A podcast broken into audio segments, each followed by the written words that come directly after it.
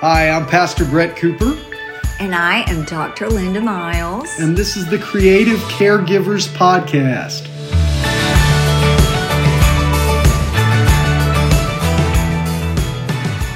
Hi, I'm Pastor Brett Cooper. I am Dr. Linda Miles. And- And, I am also Pastor Brett Cooper's mother. Oh, yes. And this is the Creative Caregivers Podcast.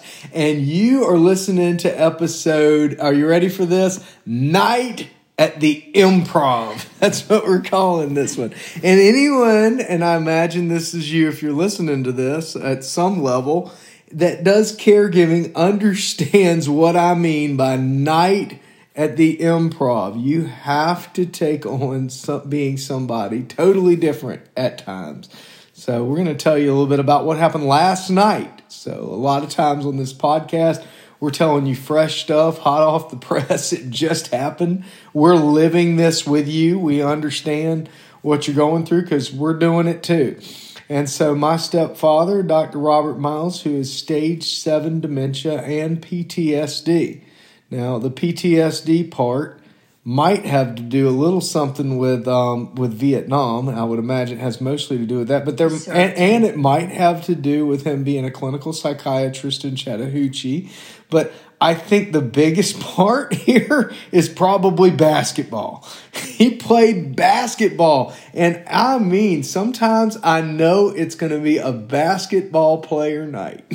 So on improv, let's tell them this story, Mom. This is what happened. I'll let you pick it up from where you come in, but this is what happened. I knew it was going to be a basketball night last night when it was time to change him because, of course, he's incontinent.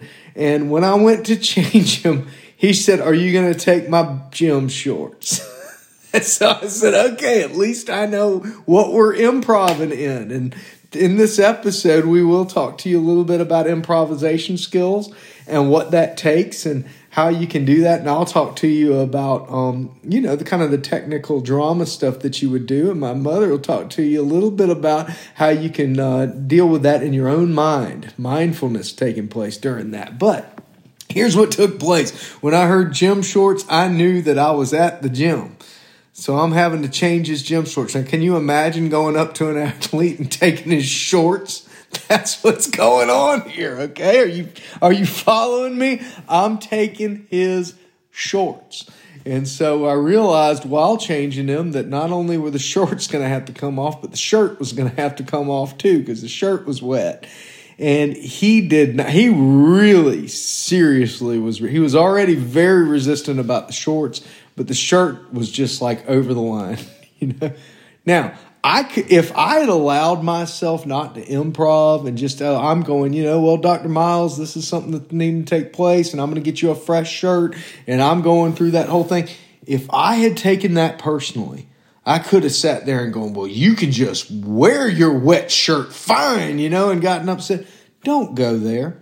You know, let me let me just give you a bit of advice here. When you're working with someone who you're caregiving for, don't go there with them. Don't allow yourself to go. Be in an improv situation where you can play the part of somebody who's not upset at that moment. And you really don't have to be. You can become a very you can play the part of a very compassionate person like they say in Alcoholics Anonymous, fake it till you make it. And uh, that's kind of what you're doing there is you're allowing yourself to keep the right mind. So then he called me a name, didn't he, Mom? I mean, like, I was a thug.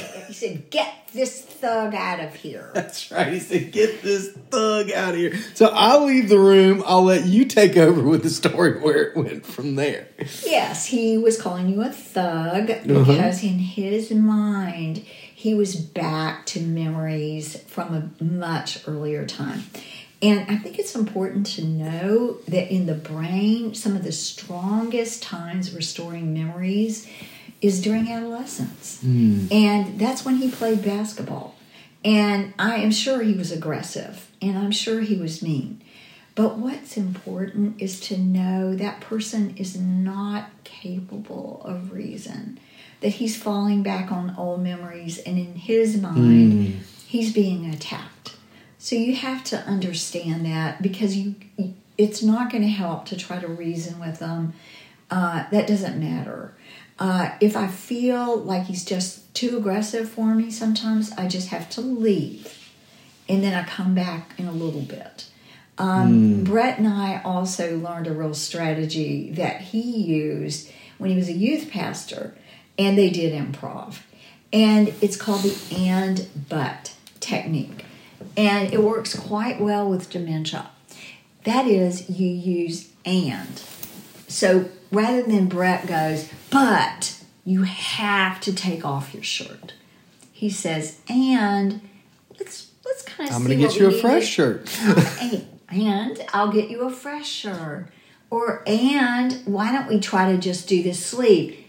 But you don't argue. You don't get into but this, but that, because their brain cannot go there and they are literally reliving old memories and it's threatening. He felt like Brett was on a basketball court with him in his face and he was going to take his gym shorts. Well, right. that's not a good situation. That is not a good situation. So, bottom line, we're doing this podcast so that we can help those of you who mm. are out here. God bless you, being caregivers, taking yes. care of your loved ones at home, being there for them, and understanding that it, they're not who they once were. They're going to deep memories in their past that may not make a lot of sense to you at the time, but that's what's going on. And it helps us to keep that perspective. And I don't take it personally that he's calling our kid a thug. Uh, right. He's calling whoever he thinks is taking his gym shorts a thug. Now, I will say this it does help me sometimes to interject and say, "Do you know who I am?" Like if it's being mm-hmm. hard on me, yes. I'll look at him. I'll say, "Do you know who I am?" And mm-hmm. he'll look at me with this blank look. Yes. And it reminds me that he doesn't know right who I am. No. Like and and it brings me and I then I go, this is 1955. We're in Chattahoochee, Florida on the basketball court and I'm taking his gym shorts. That's what's going on here. And then I can have compassion and understanding. I think, too, something that I just want to interject here is be careful how far you go with it. Consider what's necessary. It was necessary for me to take his shirt because it was wet and it would have given him a rash. If he would have continued to wear it. His health. It was not necessary that in that moment I put a new shirt on him. He was very resistant to putting a new shirt on. So I just told him, you know what? We won't worry about the new shirt. Time out. He was, I, I, was putting it over his head. He was pulling it off his head. And I said, you know, exactly, that's good. good no pun intended, right? Time, out. out. And timeouts are really mm-hmm. a good thing if yes. it's just not going well because as as those of you who are caregivers know, they forget. Like with the next hour, he doesn't remember because he's into a different scenario in his mind. So we hope that you'll follow us. We I've been a psychotherapist for decades. Uh, Brad has been a pastor, but we're in the trenches mm. as caregivers, and we're hoping we can bring you the the information that we have. Yes, personally as well as professionally. And thank you so much for joining us. Yeah, and I want to, you know, uh, before we go, I just want to drill down on something that you just said about time out. You know, I always thought as a parent, I don't know, I'd, I'd like to know this from you if this is how you, timeout wasn't for my children.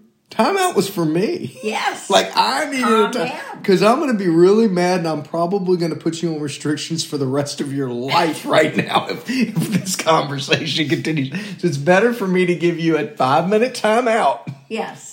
So that I don't blow off and say something that I don't mean, right? Yes. Well, so that's what's so good. I love that you got to kind of go there's a time for time out absolutely because mm. you have to take care of yourself yeah. and if you are getting too upset which happens to me fairly often, I take a time out and I walk out, and an hour later, we're in a different situation.